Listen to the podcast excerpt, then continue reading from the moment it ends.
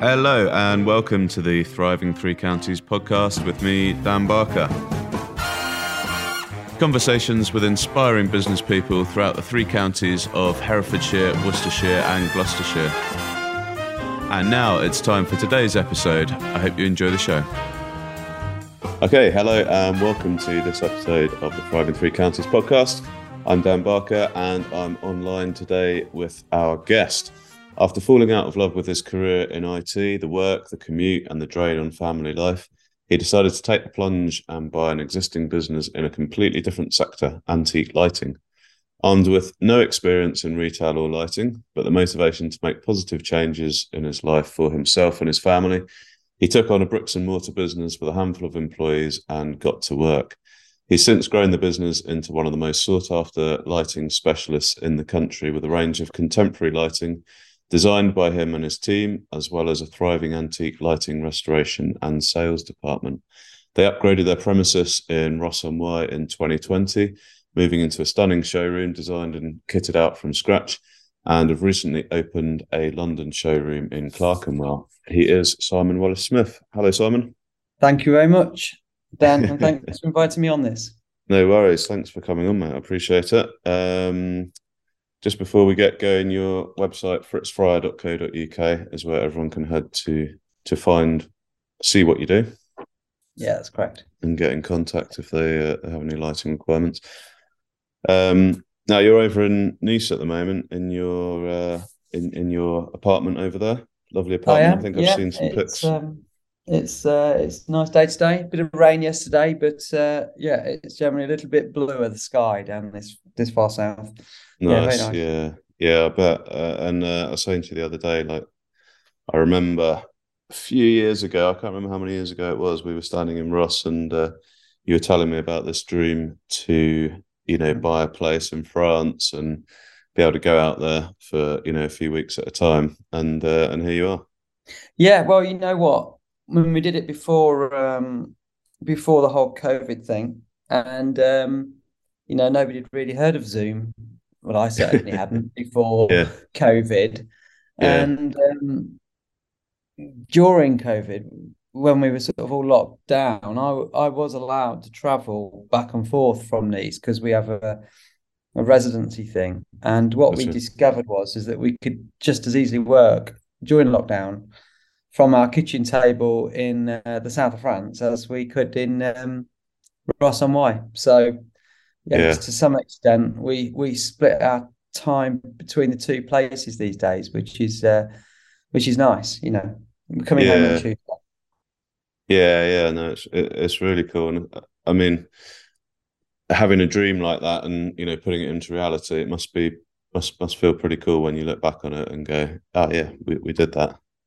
Yeah, yeah, absolutely. Because that dream started when we were like uh, Karen, who who you know obviously you know and run the business with. Yeah. She was working in Monaco when we were in our early twenties, and I was we were living in Amsterdam, and uh, I flew out to meet her one weekend in Monaco, right. and uh, we we caught the train or the bus to Nice, and we were sat in a cafe uh, and said, you know what, one day this is where we want to live and spend some time. And uh, well, you know what, I actually had a coffee in that cafe this morning. Uh, it's on our circular walk from the apartment in the morning. Yeah, yeah. Right. So we, we, yeah, it's a nice thing that is actually. Yeah, yeah. That often yeah. crops up in conversation. Does it? yeah, yeah, yeah. Uh, no, no, it's really cool. So, um, yeah, I, I mean, I, have heard your story a little bit before about you know changing changing careers and everything. Um, I know when we started working together, I was in my old job, and um, mm-hmm. you know you were you were a, a, good source of inspiration and motivation to uh, to carry on yeah. trying to trying to get out of it. So you were in IT, right? Yeah, yeah, that's right. I mean, I I went to college in um, Essex and studied IT, and then became a pro computer programmer. Yeah. Um, and uh, you know, working on the analysis side of uh, IT systems. Yeah. And uh, yeah. I mean, it was good. Yeah, I um, we it took us to Amsterdam where we lived for seven years, and uh, I worked for a large company there. um, and actually enjoyed that, but it was very stressful. Um, but it was good fun. Um, and then our then our son was born, um, mm-hmm. and we just didn't really want to um, bring up kids in the centre of uh, Amsterdam. Mm-hmm. So we decided to come home, which is when I went freelance as an IT consultant, mm-hmm. and um, I did that for seven years. And I guess over that seven years, you know, uh, George was getting a little bit older, of course, and uh, along came Flo. And I then started to, as you know, uh, resent the time that I was um, living in hotels and, um, yeah, actually staying with people we were I was working with, uh, mm-hmm. you know, three four hour commute, and I wasn't coming home until the weekends, and you know, I hadn't done anything else for sort of 20 years and didn't necessarily know what I wanted to do going forwards. Mm. So, mm. Um, and that that really was the uh, the drive. I needed to change my career. I wanted to spend more time with the family, as you said earlier in my intro, and I'd actually had enough of the whole IT industry. You know, right? So you know how it how it feels when you yeah. decided something's not right. You've got to change it, and and uh, yeah, I needed to change it, and um, and well, here we are. You know, that, I mean, that was a that was a, a moment. That was indeed. Yeah, yeah. When you came back and you went freelance, why did you choose to go freelance in IT? um, well, it was during um, the year. Uh, it was in 2000. Mm-hmm.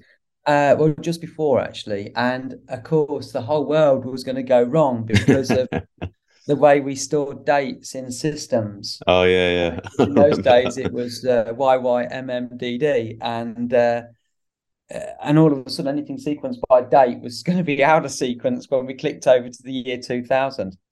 Yeah that's clear. But uh, yeah, no, so, yeah, I remember that. yeah, so though big... it wasn't actually very exciting work, it was really, really well paid, and it was okay. one way that we could see to um, Karen to have given up work because we had a baby, mm-hmm. and mm-hmm. uh, for me, for us to relocate relocate back to the UK mm-hmm. and have an abundance of work, uh, mm-hmm. which is exactly what it did. Yeah. It was desperately poor work, if I'm honest, but it was just well paid. but yeah. then I got into the uh, banking side of IT systems and uh, worked with various building societies when they were being bought up by banks. Okay. And we migrated all the mortgage accounts from one old system into a new system. And that, yeah. that was really actually the um, uh, they, they were quite exciting projects, and that was really what I did in the end. Right. Okay. Gotcha.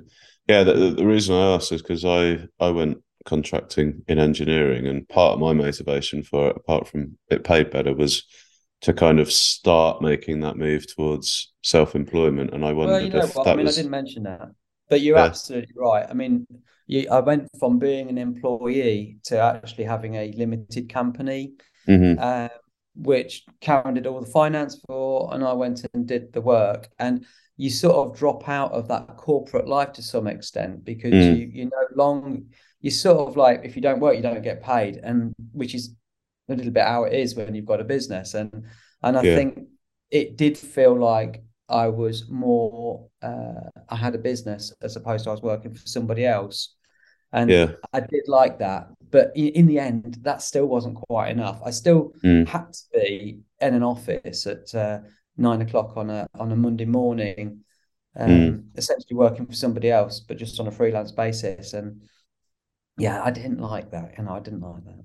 Yeah, yeah, yeah. So, so when did you sort of start to sort of look around and take the idea of getting out of IT more seriously? Yeah, well, um, let me think. I mean, it was about 20 years ago. I was looking after a computer system just in case it went wrong, and it, right. it didn't. You know, so I was largely, you know, like a yeah, just not very exciting role. And I was thinking, what could I do? Uh, what could I do that would bring me back to Herefordshire, where where the Karen and the kids were? And I I was uh, we I bought an apartment uh, rather than staying. I had a nice long contract down in the south coast, Mhm. and um, I bought an apartment there that I thought, you know what, I can buy an apartment. It wasn't too expensive. Um, I had a mortgage on it, and I um, it was going to be cheaper than actually what I would pay to a hotel, Gotcha. and I could take a, a take a lodger on. Yeah. And uh, I was sat at home having had my tea uh, with my lodger, both moaning about the fact that we didn't really enjoy our enjoy our jobs, and I and I was saying, well, I'd just like to go and really work for myself and have something that's mine that I can build up. Yeah. And he agreed, and I said, you know, there were websites. So I think it was it is it Dalton's Businesses for Sale or something like that, some website like that. Okay. And I I went on there and I keyed in Herefordshire and uh, just to see what businesses might be for sale because I had no idea of what business I wanted. hmm You know, I have no particular talent for anything like that. You know, it's not like I'd learned an industry that I thought that I wanted to have a business in. Yeah. And sure enough, um, it said uh, antique lighting shop in Market Town of Ross RY, specializing in lighting and the restoration of. And uh, I thought, you know what? There's not many of those around, and I know where that is. And I, I'm a customer. I've been in there, and uh, anyway, I, I think this was like a Wednesday, and I, I did have the luxury of topping and tailing my week. So I, I were, I um sort of started a little bit late on a Monday morning, and always finished on a Thursday evening, albeit a little bit late. yeah. Uh, so Fridays I was free. Mhm. So uh, on the Friday morning, uh, I was home and um, said to Karen, you know, it's a bit bonkers, but I actually this could be interesting. I Yeah. don't think she even really like looked above a cup of tea at me about it. You know, well, just another stupid idea I'd got. And uh, I said, "Come on, let's we might we might as well go into town and um, just wander in and see what's going on." And uh, we went in on the Saturday, uh, the Friday it was, actually, Friday. Yeah. Kids were at school, that's correct. Went in on the Friday, and uh, Margaret was in the shop, and uh, I said, "Yeah, hi." And you know, notice the business is up for sale, and uh, she said, "It is, yes." Um, and uh, she said, "It just so happens, you know, that Fritz is here, and he largely lives in Portugal." Right. Um, anyway, you know, it, it, it then sort of just escalated from there. And I had a nice uh, cup of tea with Fritz, and uh, he sort of talked about his lifestyle, the fact that he lived sort of, mm, you know, 40% of his time or something in Portugal. yeah. And the business was being run by Margaret and um, two restorers and a Saturday girl. Um, Yeah. So there was James in the workshop, Larry in the workshop, and Margaret front of shop. And um, somebody just coming in periodically to help out, and a bookkeeper, and that was it. hmm And uh, yeah, I got a real flavor for this business because Fritz was a little bit forward thinking in the time, and he had he had various contacts with the world of interiors and home and garden and sort of those glossy interior mags. And he was in the classified section of the back of those. Yeah. And um, he had a website, uh, albeit you had to go and get your photographs developed to put boots and then scan in uh, scan in the prints Wow. and then upload them into a website, uh, which um, yeah, often by the time you'd done that, they were sold anyway. and it was a pointless exercise. So it wasn't an e-commerce site, but it did have a like a, a an internet presence in a way Yeah. that most antique businesses at the time, certainly like ones out of London, they didn't have that. And Yeah. um, I mean, I'm sure there were loads that did, but I felt I felt it was a bit unusual. It wasn't an antique shop with a ticking clock in the corner and a somebody with bifocal glasses sat at a desk waiting for somebody to wander through the front door. It was a little bit more, you know, businessy, a bit more proactive than that. Yeah. yeah. And that that sort of got me a bit. And um, the only thing is with it is I had no knowledge of lighting. I'd never designed anything. Yeah. And no experience of retail whatsoever. Well, maybe when I was a kid, I worked in a clothes shop or something. Yeah. And um, yeah, and I suppose those were um, a bit of a hurdle. uh, you know, it might be perceived as something that might suggest you shouldn't do it. But you, Um, but you, but you, you didn't. What, what, what made you sort of go through it? You just it? was it just like a gut instinct kind of thing? Was it? Well, you know what? I think what probably was the um, the thing. Well, the, the thing was is that Mar Margaret was running the shop, yeah. and uh, the two restorers were doing the buying and the restoring.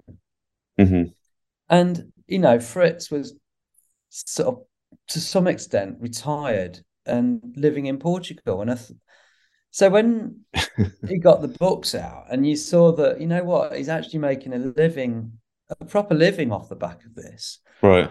Um, if I didn't do anything, um, we'd make some money to sustain ourselves. Might not be as much as I was making as a freelance IT consultant, Yeah. but you know what? Do I mind? Do I mind actually taking a, a bit of a risk, a drop in a salary, and um, and seeing how it goes?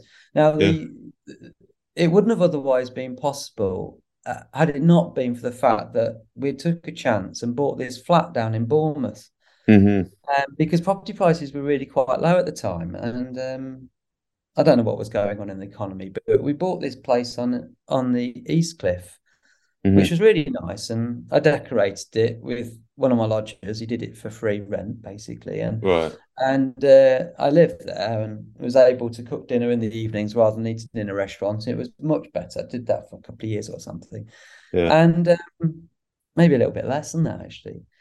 And I was looking at the um, walking by the estate agents in the morning and thinking, you know what? I think our apartment is worth a bit more than um, what we bought it for. I wonder what equity we've got in there now. And it hasn't been Hmm. really long enough to properly gain some, but it seemed to be the way. So we had it valued, Yeah. and it doubled in value in the course of like a year. Bloody hell. And it was that that said, you know what? I mean, I don't even feel like I've earned that money.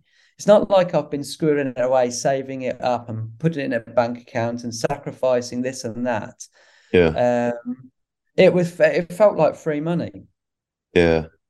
Um, so it was the fact that we had this equity in this apartment that um, with a little bit of haggling, it was that Yeah. that largely paid for the purchase of the business. Wow. And uh, I thought, you know, if it goes all wrong, I have the option of um, going back into the IT uh, industry, which Mhm. I'd have really struggled to do. Yeah. if I'm honest. You know, to go back is difficult. I know the isn't it? feeling. You know? But I suppose, you know, I I could have turned up at, on a contract with a big sense of failure and um, probably started Yeah. work on on the Monday. But you you'd know, do it, wouldn't you? You'd do it, wouldn't Yeah, you? That's yeah, you, thing. you might have to, you know, you? Yeah, if you if you had to. to do that. And Yeah. uh, and I think the other thing was that I thought if if uh, it if it does go wrong, much as it'll be a real blow to you, me confidence, the money that we would have lost on it, um, I don't really feel like I'd ever properly earned it or or or saved it. hmm Um, yeah, and and you know, um, it, this is a slightly you know short version of what happened. yeah, yeah, of course. You know, we had actually but- received a letter at some point from Fritz saying the business was for sale because we were the we were customers and we were on his mailing list. Right. But I guess I'd binned that letter, thinking, yeah, you know, busy IT consultant, aren't I?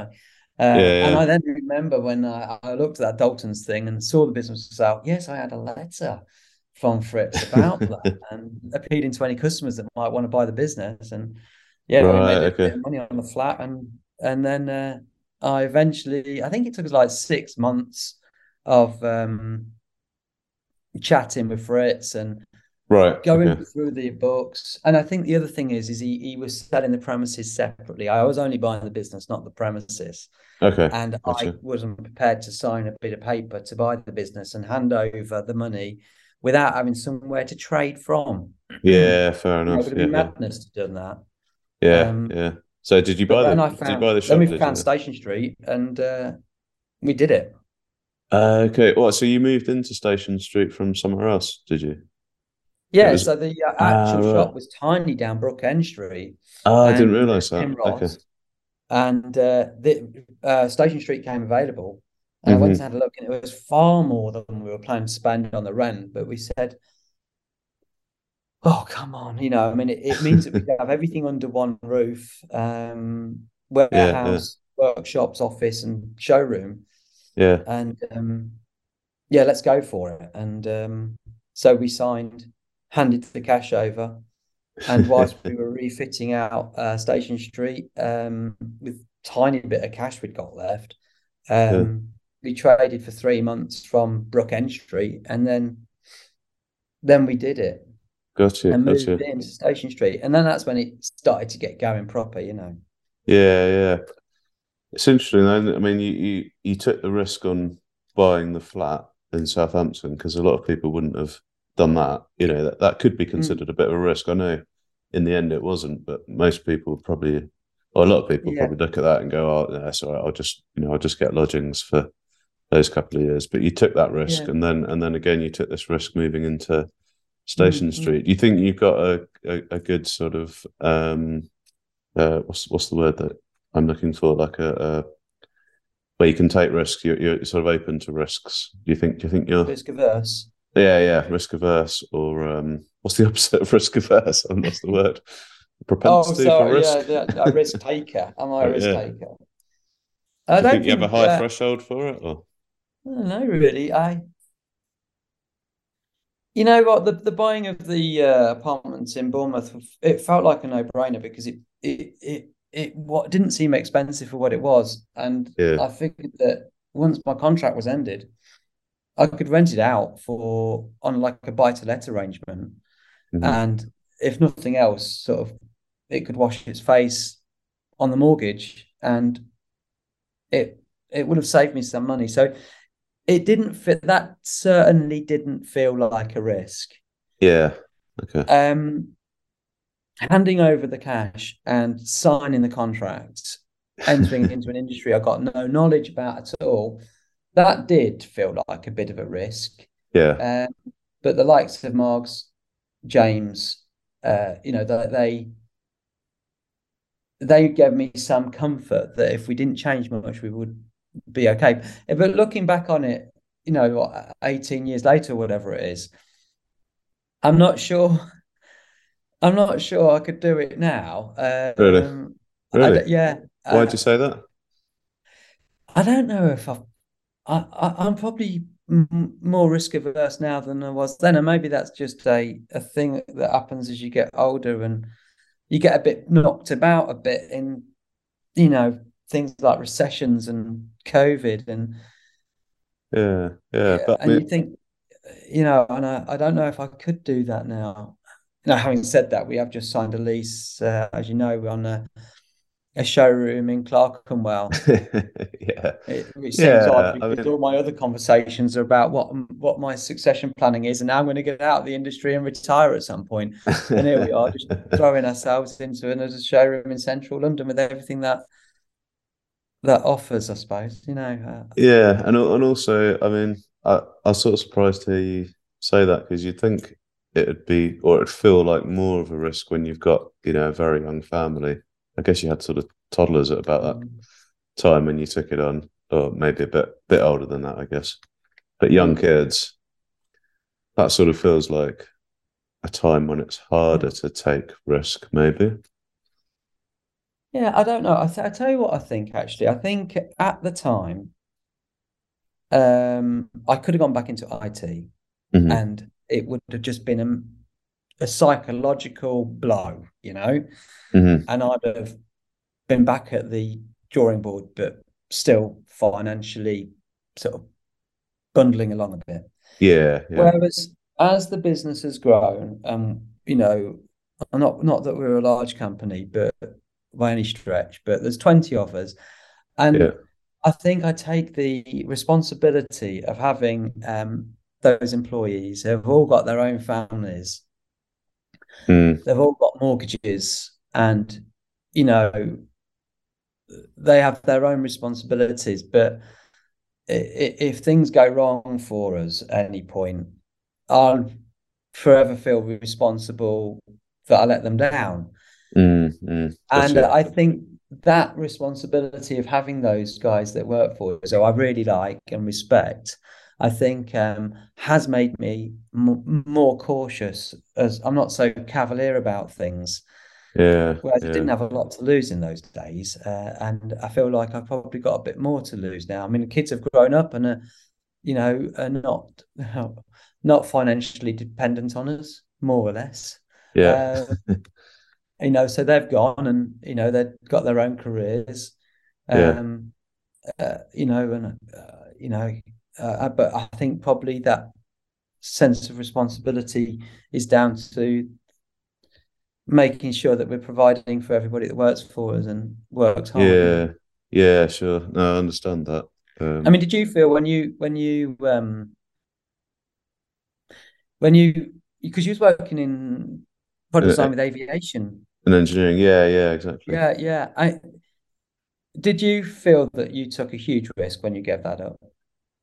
Um, yes and no. I, th- I think, like you, I, I think I probably protected the downside to some extent mm. in that you know we were we were living in a very small place that was that was really very cheap for a family. I mean, we were all sharing one bedroom, so it was it was oh, kind of yeah, tight. know that. yeah, yeah. Until we moved, we had by the time we moved, we had four kids and all in one bedroom with us. Um, I had no idea of that, Dan. I mean, I've been working with you since you were like you were still in you were still in largely in full time employment when we first started working together. Yeah, yeah. Um, because it was. I'd have because... felt sorry for you if I'd known that.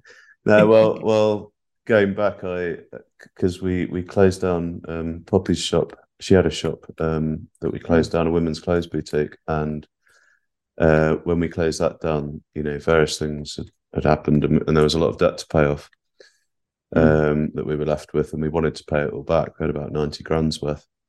Right. And uh, yeah, and we found so we found a very cheap place. Um, mm. We were, you know, we were so lucky to find it. Uh, the, the guys that owned it were incredible to us. Um, mm. We only had one baby at the time, and then, uh, yeah, and then um, yeah, we, we we we stayed a bit longer than we would have done because we, as you know, we built a house as well, um, mm-hmm. which which was an opportunity that came through them. So, I think when I left, by the time I left, it, it, it did feel like a bit of a risk because I was about to build this house and take on a mortgage and everything. Yeah, and you had a, uh, it was a good secure job, wasn't it? Yeah, yeah. I mean, I was contracting still, but it, you know, the the aerospace industry doesn't move very quickly, so you're generally okay. Although I'm pleased I wasn't there when uh, when when COVID, you know lockdowns hit because that's when first time in a very long time when it all went uh, a bit oh, tilt oh, right? in that industry. Mm-hmm. Um, so yeah, I think it was. I, I suppose I, was, I, kind of felt like I was protecting the downsides a bit, but yeah, it did feel like a risk as well. I, mean, I, I think one thing with the freelance freelancing uh, sort of side, the contracting side of uh, what what I did, and maybe yeah. you, you feel the same, is that you sort of know that when um, push comes to shove, um, if in any way they feel you may be dispensable and they need to mm. cut some costs, mm. you're sort of first in line to yeah be shown the door, aren't you? And yeah, the, I mean, I never really felt like that. Maybe one occasion or so, but I never generally felt like I was um, unsafe in my role. But I did mm. always realize if there was a downturn in the industry that I was in um, for that company, you know, me along with the other contractors, of which there might be five or six, we mm. would be out the door. You know, I think I was on a week's notice. Yeah, yeah, yeah, exactly. And I, I suppose the to put it in a kind of running your business terms, it's like you only had one customer then, didn't you? Whereas now you've you got one customer. You know, you've got hundreds, probably thousands. Tell you thanks, thanks very much for your service, and yeah, yeah, yeah. don't need you anymore. And, I think that prepped me a little bit for having a business. Whereas I think if I'd have been in full time self employment, uh, full time uh, permanent employment, yeah, in a career, I, I, imagine that step may have been a bit tougher. You know. Yeah, yeah, absolutely. But when you um when you took on the business, if I remember, you you carried on working your, your IT role for a bit, right? Sort of. That was the plan. yeah. I'd got like I think like three or four months left on my contract, and you know, yeah. being very sensible, uh, we said we'll buy the business, and then on the Monday I'll go back to work. Margaret can Margaret James and uh, Larry and Karen can Karen's looking after the kids, but okay, they're at school in the day. Uh, they can run the business. Yeah. And uh, that extra money that I'll be earning, we can just sort of stash that aside. So yeah, when we signed the contract, gave them the cash, money, the business got the keys. Mm-hmm. Popped in on the Saturday and met Margaret again and see how she was getting on. And then Monday morning, I was heading back for my last three or four months worth of uh, contracting in Bournemouth, and I headed off at quarter past five or something in the morning. Yeah, and got up to the top of Birdlip, and um, traffic was all snarled up, and it was it was drizzling, and you know, I, I, I my mind was in the business. My mind wasn't on the contract. Yeah, yeah and uh, I found found out one of the it Fritz introduced me to like one or two like mentors in the industry who would buy stock for us and were good people for me to sort of like talk to about how they're doing and yeah. is it good you know is this a good product and things like that it's genuine piece and uh, I phoned him up and he said what are you doing Simon going back down to Bournemouth you hate that he said, turn around and go home. You can't be doing that. You got a business now. Karen's going to be needing you back at home. So you know what I did? I turned around. Traffic was terrible. Went back home. You know, Karen's like, "What are you doing?" You know, I, I, I, traffic was terrible. I'm not going in. I thought I'll go tomorrow, and uh, I went. Uh, I went I went and picked the kids up from school and you know he definitely started to understand. My mind was definitely already moved on. Yeah, and yeah. I couldn't do that last three months. And I um spoke to Karen and she said I'll just jack it in go on. Yeah, so I went into work on the uh, Tuesday and uh, went for a meeting with my um, project manager. Yeah. Fellow called Phil McCabe. And uh, I said, uh, I got something to tell you, Phil. Um, he said, I know you've bought a business, haven't you? And I said, I have. I didn't realize everybody knew. Right. And he said, Yeah, of course, everybody knows.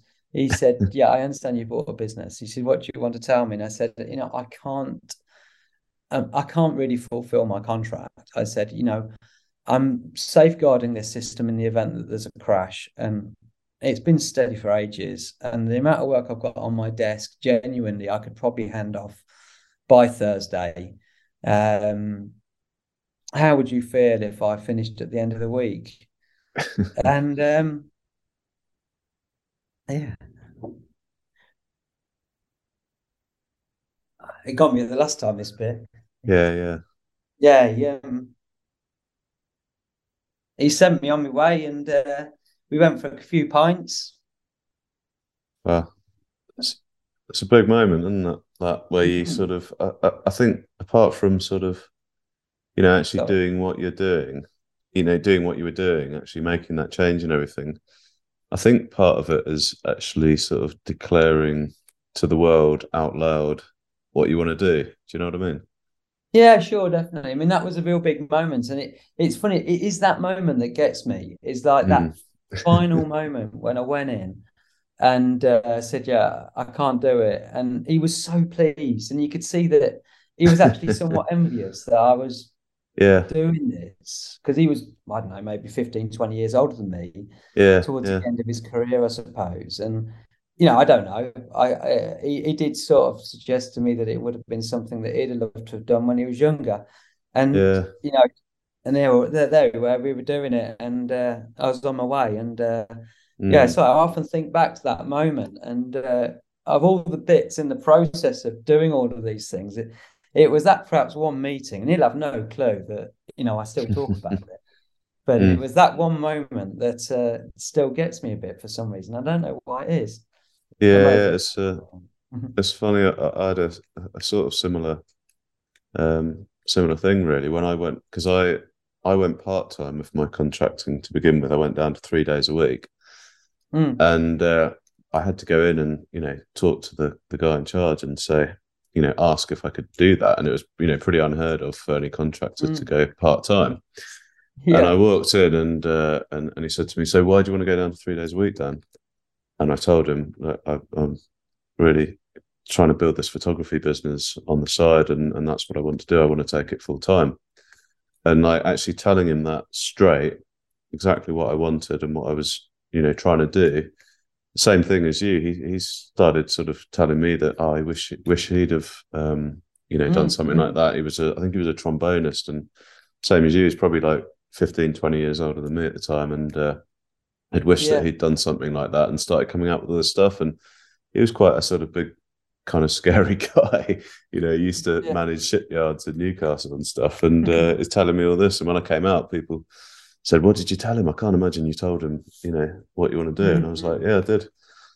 And uh, Right. I think there's something about that saying it out loud that just It is, it is. I mean, obviously, you know, I talked about talked about it loads with, you know, family and friends. yeah, yeah, And my I had two lodgers with me in Bournemouth and um, a couple of friends who I used to go for a run with at lunchtime. And Right. you know, but they were all quite close circle friends as opposed to professional colleagues. Mhm. And you know, anybody that was signing the checks, I hadn't alluded to it even, you know, because I didn't want to jeopardize anything. Yeah, sure, And that, yeah, it's that final moment where you say it, uh, that, uh, yeah, you're sort of putting it out there, aren't you, really, that I am indeed now doing this. And, uh, and I yeah, guess yeah. it's a big moment, you know. Yeah, absolutely. Well, um uh, well, I, actually, I guess you kind of answered that question that I was going to have because you, uh, you it's about I was going to ask you about sort of buying a business versus starting a business Hmm. because I think like to me maybe I hadn't really looked into it enough, but it never uh, Mm. sort of occurred to me that you could just go and buy a business, you know. Yeah. Um, Well, I, I think it's a, um, it's quite, I think it's a good thing to do. Is if you're sort of in Yeah. a bit of a loss, as you know, you, you, you know, you, you were sorted because, you know, you had this passion for photography, whereas I didn't really have any specific um, things I was interested in like that. Yeah. I did have a general interest in sort of product design, and um, Mhm. although I didn't do any product design, and I had a sort of interest in antiquities and things like that, but Right, only okay. as much as maybe anybody else at, at that time used to watch uh, Antiques Roadshow or something. You know? and you know, no, nothing academic behind it. Yeah. Um, and I think looking at what options there were for businesses to say for sale, which were actually in the area, I think the thing was, I, I, I, I mean, I don't know because I've never set a business up from scratch. Mm. Um, but to take a business where you can actually see some financials, you can see that they're making a living out of it. Mm. You can interview and talk to the guys that are there, like Margaret and James, Mm. and sense with them that they want you to do it, you know, and they're Mhm. You know loyal and um, you know we they they want to make this work. It's Mm. less risky, I think, than setting it up from scratch. And of Mm. course, you've got the um, you've got the reputation of that business. And Fritz had built a very good business. It wasn't massive, but Mhm. it had a good reputation in the industry. He had some super contacts, Mhm. both with interior designers and um, you know, uh, and people that were running stock into him, really good stock. And Mm. actually, to have set that up from scratch would have been a much slower curve. Mm. Uh, possibly would have arrived at a similar place, um, but I think it would have been harder because really on that, you know, let's say I got those keys on the Friday and like our first proper trading day was Saturday, and you know I was a bit jittery that Saturday, and you um, yeah, I was. And the funny thing is, I only popped in. I don't know if I could quite face it on that first Saturday. And I went in and thinking, what happens if we've got no business at all? And I went in and Margs had done like two or three grand or something. You know, it's like, hey ho, it's going to be all right. It feels good. And, and uh, yeah, you know, starting something from scratch, I guess you've got to start really from, from your kitchen worktop almost, haven't you? You know. Yeah, yeah. Uh, I um, and I think it's a bit like a box of chocolates, isn't it? Really, you could look at, you know, you could say, well, I live in this area. What businesses for sale, and can I afford them? Mm. And there were a couple of businesses, and one definitely would have gone in the direction because it was a printing business. Right. Okay. Um, well, not definitely gone in the direction, but yeah, probably not the right really time to get into printing. it really before we all got so familiar with, um, you know, digital stuff. Uh, yeah, in yeah. those days we were still developing 38, 35 mil film to do, do the photographs. So you know that the, the printing industry was definitely changed. And yeah, yeah. That's had a bit of a a, a rockier ride with that yeah. business than um, we did with what we did do. Yeah, yeah, yeah, absolutely. So, what what were your first moves then? Like, you know, once you were in there and uh, uh, full time, which was only about a week later, what were your mm. first moves and thoughts to try and because you've got to now add value to this business and and build it mm-hmm. out and uh, uh, uh, and get it to the place you want it to be. And what what were the first things that you started doing? Well, I mean, we we we had to sort the uh, the, the premises out in Station Street, mm-hmm. uh, which was like three or four times bigger than what we were actually originally looking for. So yeah. we set about that. I thought, you know what, Margs is known; she knows what she's doing. Yeah. Um, and uh, the boys have got the workshop sorted out. Let's just keep them busy. We'll start looking into the logistics of relocating. Okay. And and I think that that was the focus. And uh, yeah. So the first sort of big thing, I think it was like three months or something.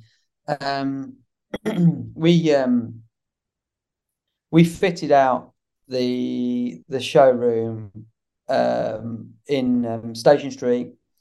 We we prepared some workshops, mm-hmm. um, and uh, you know sorting out bits and pieces for the offices, uh, telephones, and you know, electricity. And that was actually, you know, we'd never done that before. So mm. that, that, that, mm. that was quite a project. And I started as well going to sort of antique fairs in Newark. Um, and uh, Newark was a massive one. And there was a few, Ardingly. And so, and I was trying to learn the trade. So what would happen is I'd take James or James and Larry, mm-hmm. and uh, we would get there and uh, we'd sort of have three thousand pounds of cash, and they taught me the ropes. And the ropes right. were we buy a pitch so that we're like a store holder, and we right. drive there at two o'clock in the morning and park our van on the pitch as if we're going to unload stock, and we don't. We go and get a cup of tea and we wander around what everybody else is as they're getting it out the back of the van. And that's how you get the good stuff. It's still in bits of tissue paper and newspaper coming out of the backs of these vans. Nice. And we had head torches and uh, we divvied up the cash and split up. And I was with one or the other of them. Yeah. And I'd like go to pick something up, and he said, "You can't be serious. You're not thinking that's of any value, are you?" And uh, I'd put it back down again, and then he said, "Now here's something. You know, there's a two-way rise and fall there. That's by a good company, uh, you know, good good manufacturer. It's about 1905. That's a that's a belter. That is. Right. And, uh, okay. what do you think I should pay for it? And well, go in at you know, ask him what he wants for it, and knock a bit off, and tell him it's cash, and you know all that stuff. And yeah, yeah. And there it started, and I absolutely loved that side of the antiques trade, sort of the yeah. wheeler dealery bit, you know. discovering a box that's not got out the van yet that is full of newspaper and inside are some, you know, Powell Vaseline shades or a really lovely arts and crafts table lamp. And you know, the guys were so knowledgeable that they were yeah. able to um you know, able to sort of like prevent me making many errors. Right. Okay. Um, okay. and then uh, I also was introduced to Fritz's, um, you know, supply chain, I suppose, uh, which is a sort of a network of dealers across the country that that they would swap stock, you know, and Right. you know what, I'm still dealing with them guys. Um, not all of them because some of them aren't around anymore, but I'm still dealing with Yeah. them same guys. Really? And you know, the way it works is, you know, one of them specializes in arts and crafts, and I tend to specialize in stuff like Osler and Faraday and Son, which are sort of really good British makers from around the turn of the century hmm or just before. And you know, I, they come and buy my arts and crafts, and I sell. They sell me their, um, you know, their Oslers and their, their Faradays, and. Yeah, Yeah, yeah. I, I still really like that side of the business, and we're still very busy with it as well Yeah, both yeah. in terms of retail sales of antiques, but also where the restoration side of the business, where we take up, we did a fab job in Birmingham. You know, Oh, yeah, I saw how that, far yeah. that side of the business has come. Yeah, we, we did Yeah. a major refurb job on some very historic fittings in a, a vast building called the Birmingham Grand. It's great work. Love that. Yeah, So yeah. it's still very much part of the business, that stuff. Yeah, yeah. No, absolutely. And um yeah, so yeah, I saw that job actually. Uh, some pictures that you sent from that It was huge, wasn't it? Those those Yeah, pieces yeah, in Birmingham. Yeah, we took um, We've got a few more restorers now, and one of them, uh, Rowan, he's about Yeah. five foot four, five Yeah. maybe. So he's not very big, tiny little fella, super, super strong though. Yeah. And uh, we took him on the basis that he could actually get inside the uh, chandelier and clean it from the inside out. You know, it's like putting a Excellent. chimney sweep up a chimney. It was magic. um, so w- when uh, when Fritz was uh, introducing you to all of his contacts and everything, was that a sort of part of the the deal that you'd agreed, or was he just doing that because he was a, a nice guy and wanted to see you succeed, kind of thing? Uh, both really. You know, he, I Yeah. think he put a lot of effort into that business over the years, and um, he Yeah. wanted it to con- succeed. I think he was very keen to get out in the same way that you and I, with our proper jobs as they were before we did what we're doing now. Mm, Um, I think he'd had enough, and he wanted to get on with his retirement. So yeah, I, I did feel a little shortchanged by um, how much mentoring I got off him. But Right. you know, at some point you've got to stand on your own two feet, and he Yeah. introduced me to all the right people, and he did all the right stuff, and I'm very grateful uh, to him. But I think we talked about a period of time, and it was it turned out to be much shorter. right. And, uh, yeah, but I, I don't I don't um, him that, you know. Didn't have like a buyout period or anything. No, oh, absolutely nothing formal like that sort of stuff. No, was, yeah, we yeah, had a little bit of a haggling over the amount of stock and you know Yeah. what I was bought, what I was actually getting for the money. you yeah, know, yeah, and and it, it, that was it really. And, Yeah, and then yeah. I'll stay on and you know I'll introduce you to people. I remember Yeah. one time actually we did a uh, buying trip. This is very soon after we bought the business. yeah, Uh, we did a buying trip down through Belgium and northern France yeah, and he'd given me a number of places that were real, you know, good places to go and and buy stock from. And Yeah. um, he said you can stay. Uh, there's a few hotels that we'd use usually on this route, and we pitched up at one. It was me, James, and Larry again, yeah, buying stock in Europe.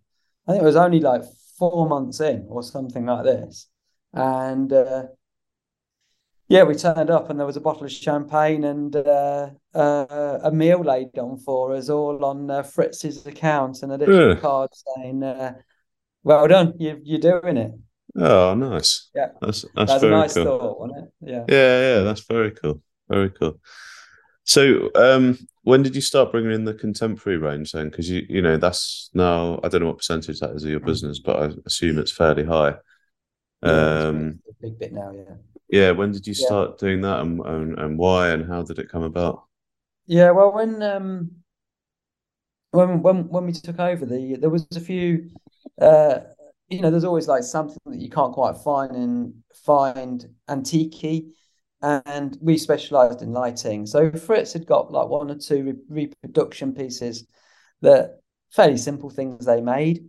Mhm. Uh, and then other things that they were buying in from other companies, like white ticket items that were being sold off as Fritz Fry Fritz Uh, Fragile, okay. classic Gotcha. sort of retail scenario, Yeah. but not many, maybe four or five, just filling Yeah. the gaps when you're doing a Yeah. lighting scheme on a house. Yeah. they want mostly antique lighting, but they could do with a couple of bulkheads or something like that. So we had a scattering of uh, contemporary products that were in the oldie worldy style, I suppose, sort of in, in the vernacular of what we were doing. And um, you know, the, the handy thing with that stuff is you can get five or six more, whereas with the antiques you can't. Once one's gone, it's gone. hmm Uh, you might get another one similar another occasion, but you you can't pull down ten for a restaurant or 20 Mhm. for a restaurant. And we started finding that we were selling a, quite a bit of this stuff, and we increased the uh, the collection there, still supporting the antiques. Yeah, and then you know, cafes and restaurants would buy 10 globes, and at the time these were being made in India, very, you know, various quality, uh, to be honest, not particularly expensive. hmm Um, uh, and you know, I never felt very proud of that side of the business. I didn't particularly like the quality of the pieces that were coming through, Right. but they were clearly selling and they had a purpose. And we we bundled along with that, sort of probably improving it slightly, but mostly selling other people's product hmm um, as our own. Yeah. Yeah. No, nothing wrong with that. That's what lots of people Yeah. do.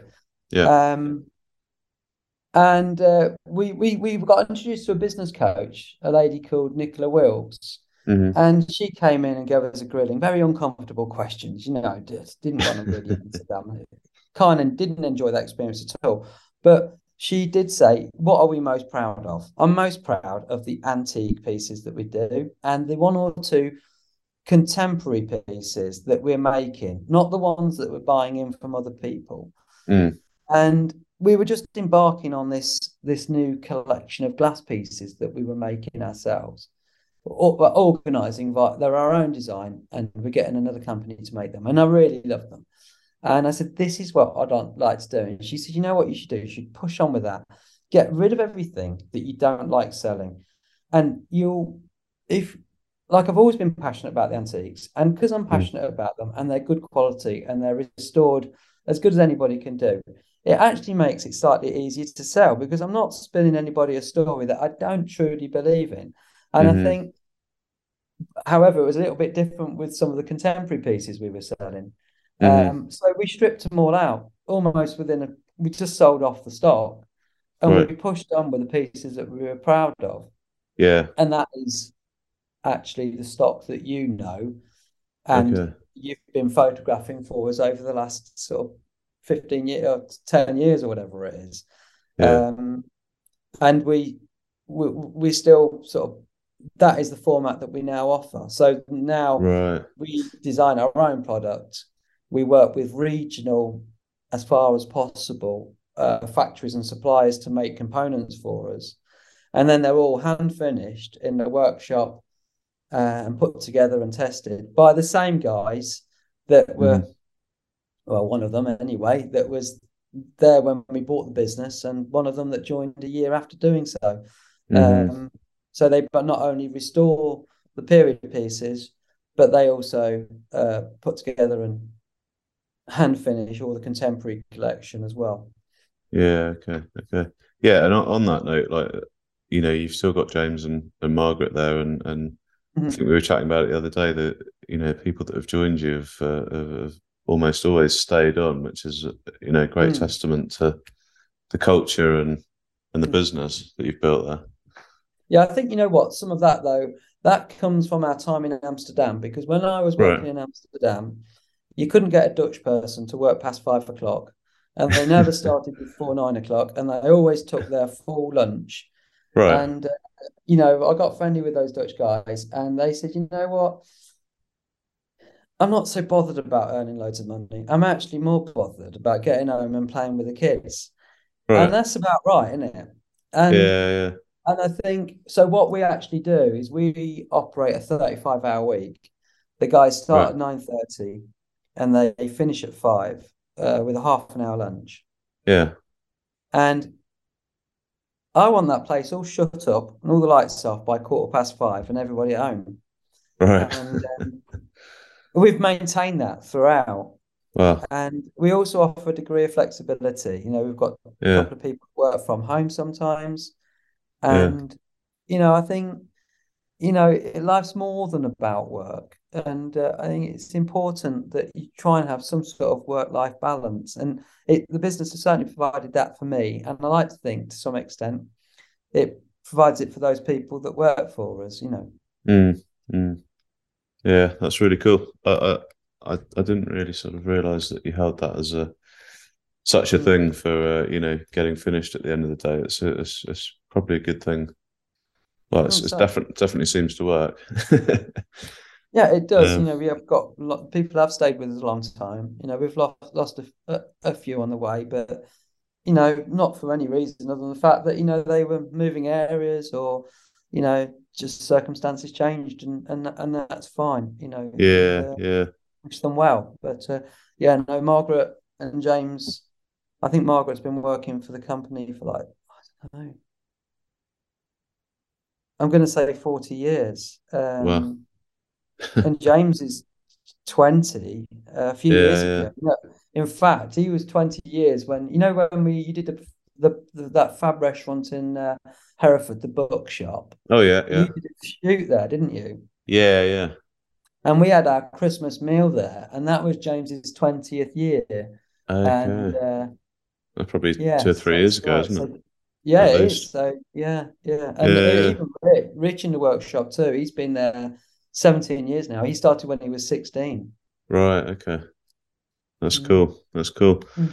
Um, I know I'm conscious of uh, uh, of time for both of us, but Yeah. um, I, I wanted to talk about your London showroom because uh, you know that's Mhm. quite a big big move, I suppose, Yeah. uh, as as you sort of alluded to earlier.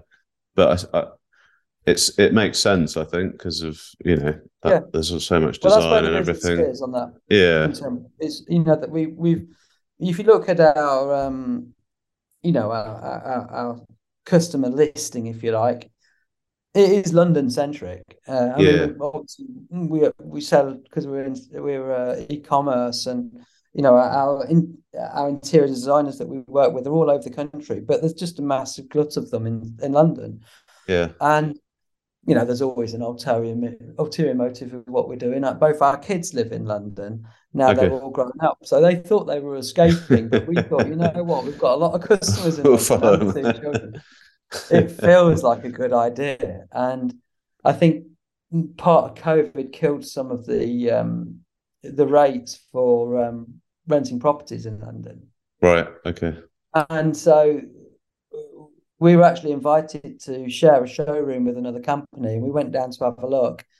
And as we were walking around the area, which we love, Clerkenwell's a nice area, um, we stumbled across an empty showroom, and Karen said, "Well, I wonder what that, I wonder what its rate is. You know, how, I wonder Yeah. how much it is." And we contacted the agent, who was literally around the corner and came flying over. I suppose that shows how desperately he was. in that He was there within like five or six minutes, and we he let us in, and he told us what it was, and it's actually not that bad. You know, Christ. In fact, Right. it is the same price to rent that showroom as it is to host a uh, almost one significant um, trade event. So, like Right. you know, if you do something like Decorex or Yeah, uh, yeah. yeah, all the associated expenses of building the stand, stocking it, getting all the guys in hotels who are going to support the stand, all the Yeah. promotional material stuff like that is actually similar to a, a year's rent. So we Right. know what? Okay. let's not do the events. Let's have a showroom and don't host our own events. Let's be the events. Yeah, so we've got this five-story building in, you know, right in the centre of Clerkenwell. Uh, lovely showroom, and on the first floor we we host events. So um, we Right. um, we had panel discussions, and people run uh, have been doing uh, interviews and videos from there for Yeah. uh, e-commerce part of the business, and yeah, I love it. And what's more, I get the opportunity to go and stay in London Yeah. and um, force the kids to buy me a pint. Um, As well, they a should. yeah, yeah. Can't go wrong. Oh, nice, nice. Okay. Uh, before we uh, s- sort of wrap up, I um I've never asked this question, but I, I sort of feels like something good to ask, and I, I may may do it more going forward on the the podcast. But it's a Thriving Three Counties podcast. What what does it mean to you to be thriving? Because I think you are, but what does it mean to you? Mm. Well, you know what? January and February have been bloody difficult, to be fair, and I wouldn't have described myself as thriving. The really? business, I know the business looks great. The premises are fab, fantastic staff, and January, February are absolute killers. But Really? since then, it's been buzzing, and I, I would say I do feel right now that we are thriving. We've got some fab new product that you photographed recently, Mhm. uh, being launched in a couple of weeks' time, and you. The question is, how does it feel to be thriving? Well, what does it mean? What does it mean to you to be mean? thriving? Yeah. Uh, well, security. Uh, uh, it, it's security for, uh, you know, my mine, everybody's family associated with Fritz Fryer, hmm and also when there's a bit of cash coming in, you can look at projects. You can look at possibly launching new products, maybe Mhm. doing an exciting event, hmm and um, hosting a few more events through Clerkenwell, um, possibly developing the design side of the business a bit further, taking on a bit more skill, just enables you to sort of branch out and do the bits and pieces of the business that you enjoy doing. And um, whereas when you're not thriving and growing the business, I think um, it, you know it's difficult to see a way forwards. Uh, you just got to hold fast. hmm Okay, so it's kind of having the the freedom really financially and the time freedom and everything to Mm. be able to uh to to to do those new things and explore new ideas and everything. Yeah, and then personally, of course, you know, you know, when things are buzzing buzzing along nicely, Mm. you know, I think your mental health is better. You know, you you Yeah. you're busy, you know, you're feeling like the things that you're doing are actually having an effect, and and I think certainly for me, I need that. Um, Mm. I need to know that I'm moving forwards and the decisions that we're making, me and Karen and the guys that help us along the way, you know, that those decisions, when they're correct, you see the results of that. And, Mm. you know, I think uh, I certainly need that sort of confidence building that, yeah, we are doing okay. Yeah. Nice. Nice. Well, thank you very much, uh, Simon. Really appreciate your time. It's been a a good chat. Um, It has been a great chat. Uh, you're at fritzfryer.co.uk. You're very big on all the socials. So I've got your Instagram and your Pinterest. You're personally on LinkedIn, and then there's your, your business page on LinkedIn as well. So um, we'll, we'll pop all those on the, the show notes, and, and everyone can head over to uh, to find you. And uh, yeah, come and see your showroom and and, and uh, coffee. Yeah, come and have a coffee and uh, yeah, yeah. No, thank you, Dan. Thanks, thanks for your support and uh, all the good work you're doing. Ah, it's been great. Thanks, Simon. Cheers. Cheers, mate. You've been listening to the Thriving Three Counties podcast with me, Dan Barker. You can find links to all the episodes and show notes over at danbarkerstudios.com forward slash podcast. If you've enjoyed today's show, please head over to iTunes and leave us a review. It helps other people find the show and connect more people in the region. Thank you very much for your time listening. I hope you've enjoyed it, and we'll see you next time.